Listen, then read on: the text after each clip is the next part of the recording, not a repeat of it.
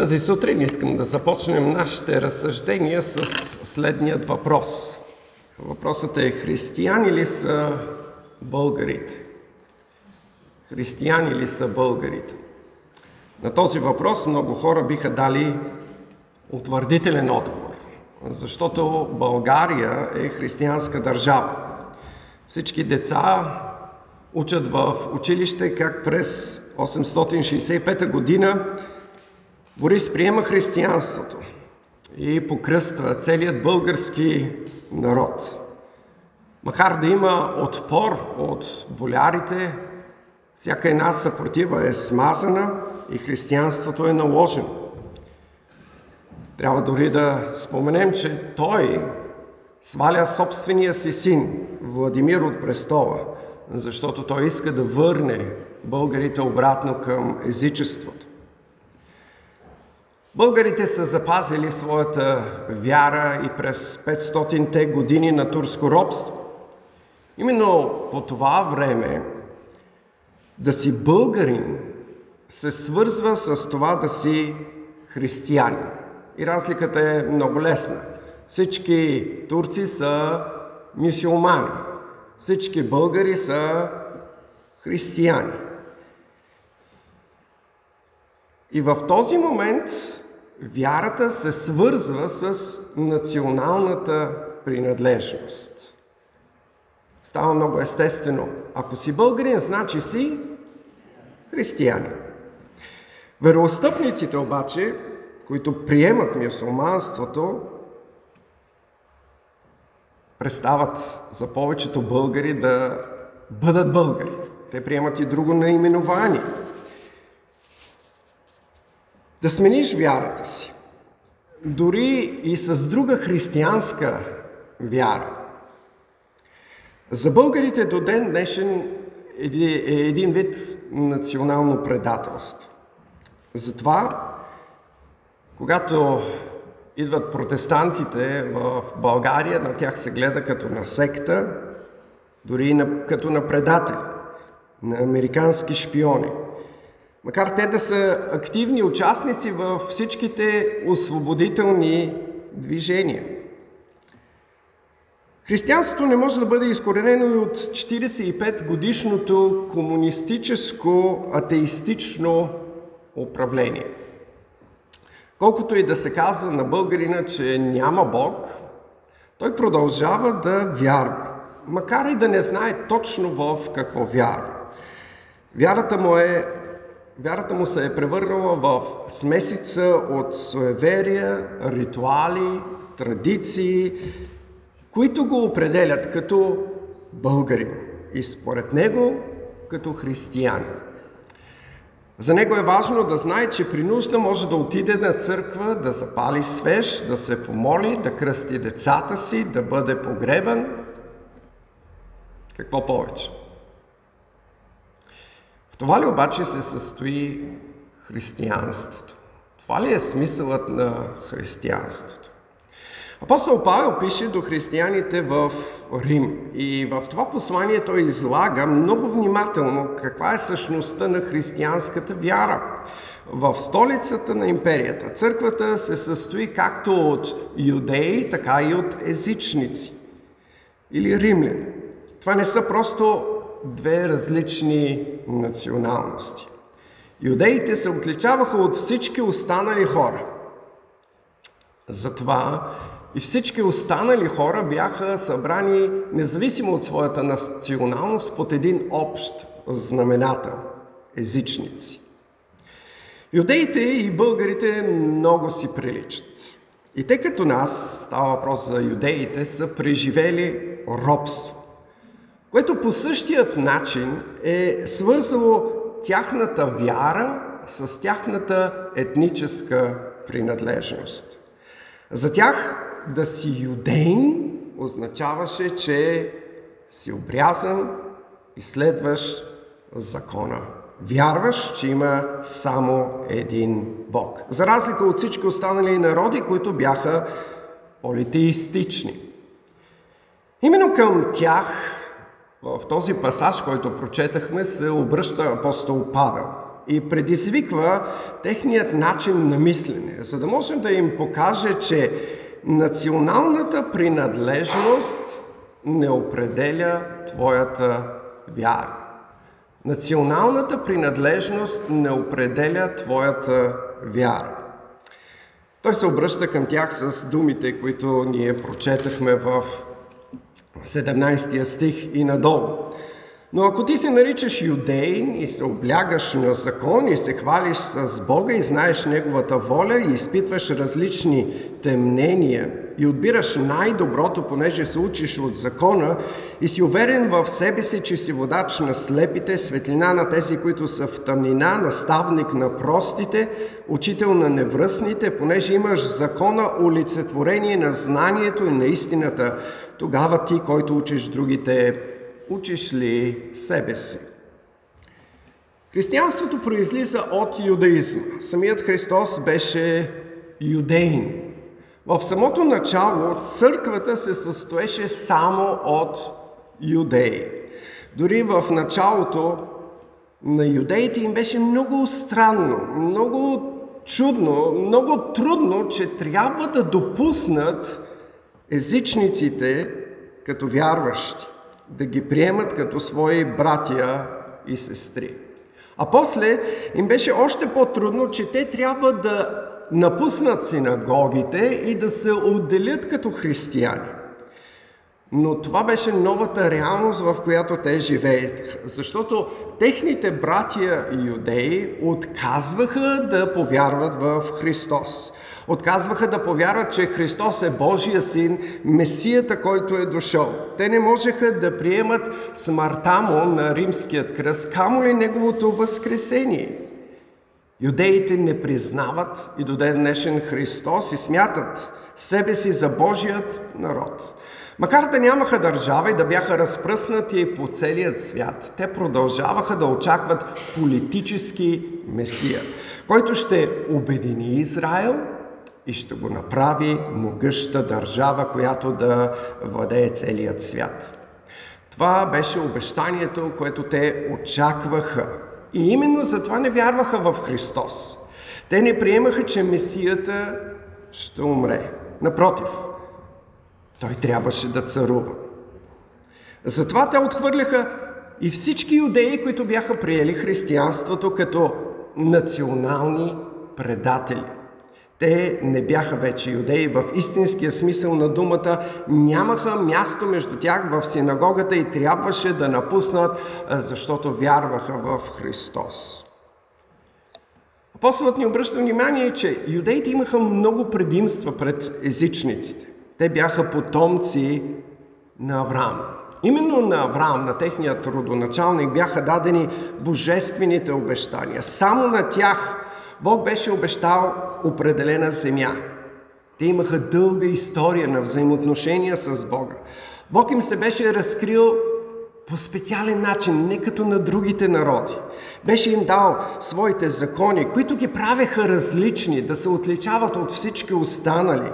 Другите народи нямаха такива мъдри закони, които да определят цялостния им е, живот. Затова и апостолът отбелязва, че те с гордост се наричаха иудеи, облягаха се на закона и се хваляха с Бога. В закона те имаха стандарт, който им помагаше да могат да разграничават между доброто и злото. Стандарт, който да им помага да отсъждат справедливо. Затова те се имаха за морални съдници.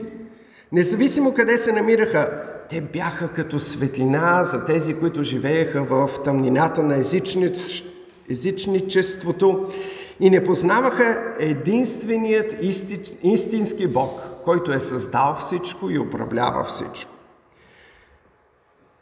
Но трябва да отбележим това, което отбелязва и апостол Павел. И това е, че въпреки всички тези предимства, юдеите си оставаха грешници.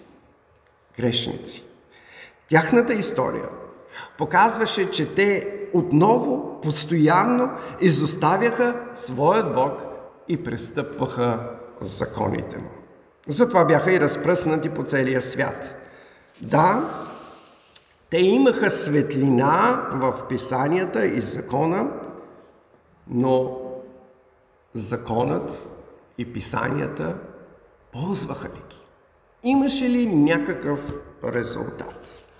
Това е въпросът, който задава апостол Павел. Каква полза от писанието? Каква полза, че познаваш закона, ако твоят живот не е променен? Същите тези въпроси ние можем да отправим днес и към нашите сънародници. Каква полза, че сте опазили вярата в продължение на 500 години? Как се промени вашият за живот, защото имате църкви и имате Библии?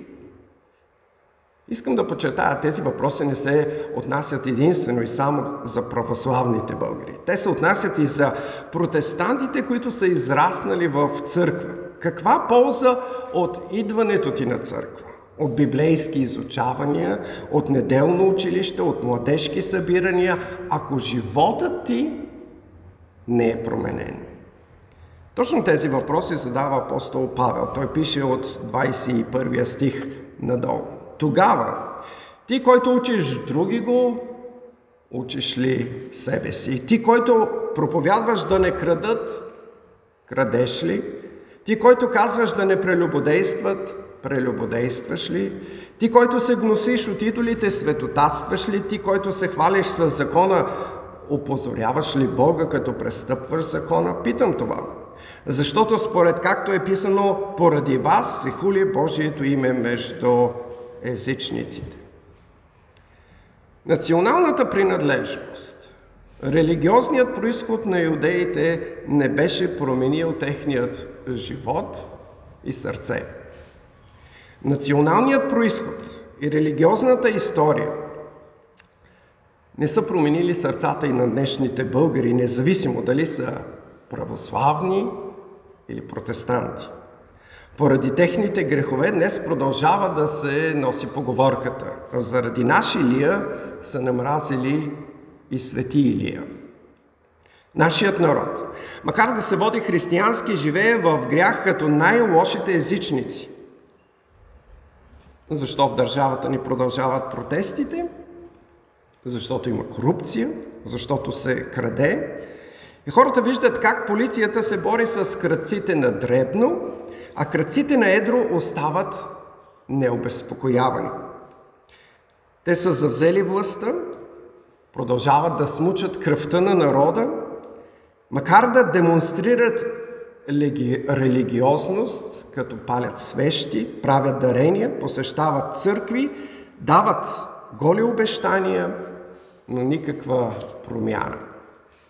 Независимо колко политици и партии се смениха, резултатът е един и същ, защото сърцето на тези хора не е променено. Грехът ги владее, затова те вършат грехове. Нужно е ново начало, а новорождението е дело единствено и само на Бога. Между юдеите по времето на апостол Павел имаше обаче едно много вредно учение, което заблуждаваше тяхните умове. Това беше учението, че щом си обрязан, то ти си истински юдеин и последовател на Бога, наследник на Божиите завети. Какво е обрязването? Какво представляваше то? Това беше ритуал, който поставяше белега на завета, заповядан на Авраам, върху всяко мъжко родено дете. Юдеите бяха започнали да смятат, че щом си обрязан, значи ти си истински юдеин, син на Авраам, наследник на обещанието. Това вредно учение от юдаизма се е прехвърлило в някои клонове на християнството. В Новия завет белегът на завета беше заменен от обрязване в кръщение. Затова днес много хора вярват, че щом си кръстен, значи си християнин. Независимо дали си православен, католик, протестант. Православната традиция, свещеникът след кръщението обявява, че е взел езичник и връща обратно християнин. Трябва много ясно да отбележим и да подчертаем, че ритуалът на кръщението не спасява и не променя. Само Бог е този, който спасява и променя новоражда човек. Много хора в протестанството не също смятат, че понеже са кръстени, те са спасени. Това е неразбиране на кръщението и неговото значение. Като църква ние също кръщаваме деца, така както е заповедта от Старият завет. Белегът на завета в Стария завет се поставяше върху всички момчета. Когато пораснат обаче, те трябваше да припознаят този завет за свой чрез вяра. Днес ние поставяме белега на завета с вяра, че Бог ще работи в живота на децата ни, за да ги изобличи за греха им, да ги новороди и чрез вяра те ще припознаят Христос за свой. Някои хора учат, че новорождението или изпълването с Святия Дух става при кръщението. Отново искам да подчертая, това е неправилно учение. Затова апостол Павел пише на юдеите в Римляните 2 глава 25 стих. Понеже обрязването е наистина полезно, ако изпълняваш закона. Но ако си престъпник на закона, тогава твоето обрязване става необрязване. Днес можем да кажем, че ако не живееш като християнин, твоето кръщение става некръщение. Независимо от ритуала, който е извършен, ако Бог не е променил сърцето ти, ти си оставаш грешник, който ще изпита Божият гняв. Целта на апостол Павел в този пасаж от посланието на римляните е да може да покаже на всички хора, че те са грешни – Независимо от това дали са обрязани или необрязани, дали е си кръстен или не, ако твоят живот не е променен, ако Бог не те е новородил, ти си в греховете си и Божият гняв остава върху теб. Той предизвиква юдеите, които смятаха себе си заправени със следните думи от 26 до 29 стих. И така, ако необрязаният пази наредбите на закона, няма ли неговото необрязване да му се вмени за обрязване? И онзи, който остане в природното си състояние необрязан, но пак изпълнява закона, няма ли да осъди тебе, който имаш писан закон и обрязване, но си потъпкал закона? Защото не е юдейн онзи, който е външно такъв нито е обрязване онова, което е външно в плътта. А юдейн е този, който е такъв вътрешно. А обрязване е това, което е на сърцето, в дух, не в буквата, чиято похвала не е от човеците, а от Бога. По същата логика днес можем да кажем, че не кръстените хри... са християни, а тези, които живеят според Божията заповед. За истинско кръщение ще се смята това, което е потвърдено от живота на човек. Истинското кръщение символизира вътрешната промяна, която Бог е направил, като е новородил грешника, изобличил го е за греховете му, дал му е вяра, за да търси Христос и да го извинете, и да го приеме като единственият избавител от греха.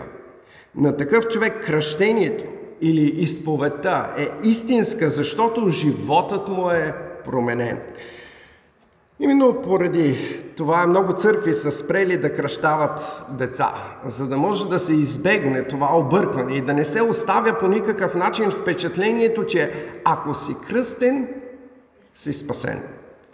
Те кръщават само хора, които изповядват своята вяра и показват истински променен живот. Днес няма да дискутирам това, кое е правилно, кое не. Важното е да разберем, че обрязването не спасява, така както и кръщението не спасява. То е един символ на това, което Бог вече е направил в сърцето. Апостол Павел пише към колосяните. Втората глава. Ние прочетахме началото на нашето богослужение този текст. Той казва така, в Него, т.е. в Христос, бяхте обрязани с обрязване, извършено не от ръка, а с обрязването, което е от Христос, като съблякохте плътското тяло, погребани с Него в кръщението, което бяхте и възкресени с Него чрез вяра в действието на Бога, който го възкреси от мъртвите. И вас, които бяхте мъртви чрез прегрешенията си и необрязаното си плътско естество, вас съживи с Него, като прости всичките ви престъпления. Виждате, апостол Павел много ясно показва, че истинското обрязване не е външното обрязване. Той толкова ясно казва, извършено не от ръка, а с обрязването, което е от Христос. Същото казва и Моисей на израелтяните. Ние четохме в нашия ответен прочет, Второзаконие 10 глава, 16 стих. Обрежете край кожието на сърцето си и не бивайте вече корововратни. Обрязването на сърцето е Божие дело. Така както и очистването на сърцето. Това е едно и също нещо. Обрязването на сърцето или очистването на сърцето е едно и също нещо, изразено по различен начин. Пророк Езекил пророкува в 36 глава 25 стих. Той казва, тогава ще поръся върху вас чиста вода и ще се очистите. Ще ви очисти от всичките ви нечистоти и от всичките ви идоли. Ще ви дам и ново сърце. И нов дух ще вложа вътре у вас. И като отнема каменното сърце от плата ви, ще ви дам меко сърце. И ще вложа духа си вътре у вас. И ще ви направя да постъпвате според наредбите ми, да пазите законите ми и да ги извършвате. Вижте колко ясно пророкът свързва символа на кръщението с обрязването на сърцето. Казва, ще поръся върху вас чиста вода и вие ще се очистите. Водата носи символа на измиването.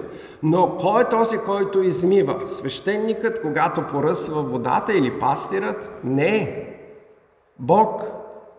Бог е този, който обрязва и измива и променя сърцето. Святия Дух е този, който новоражда мъртвият в грехове човек а не някога, а не някакъв ритуал.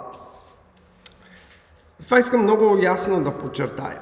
Това, че някога си бил кръстен, че твоите родители са били вярващи и активни членове на тази църква. Не се заблуждавай. Това не те прави християнин. Ако си повтарял някъде след някого някаква молитва, ако си написал греховете си на лищи и след това си ги пуснал в огъня на някой младежки лагер или си минал през някаква врата, това не те прави християнин. Ако Бог не е променил сърцето ти и няма плод на покаяние в твоят живот, ти си още в греховете си. Не се заблуждавай. Ти си осъден и Божия гняв остава върху тебе. През каквито и ритуали да преминеш, те няма да те спасят. Ти си грешник и Бог продължава да ти се гневи.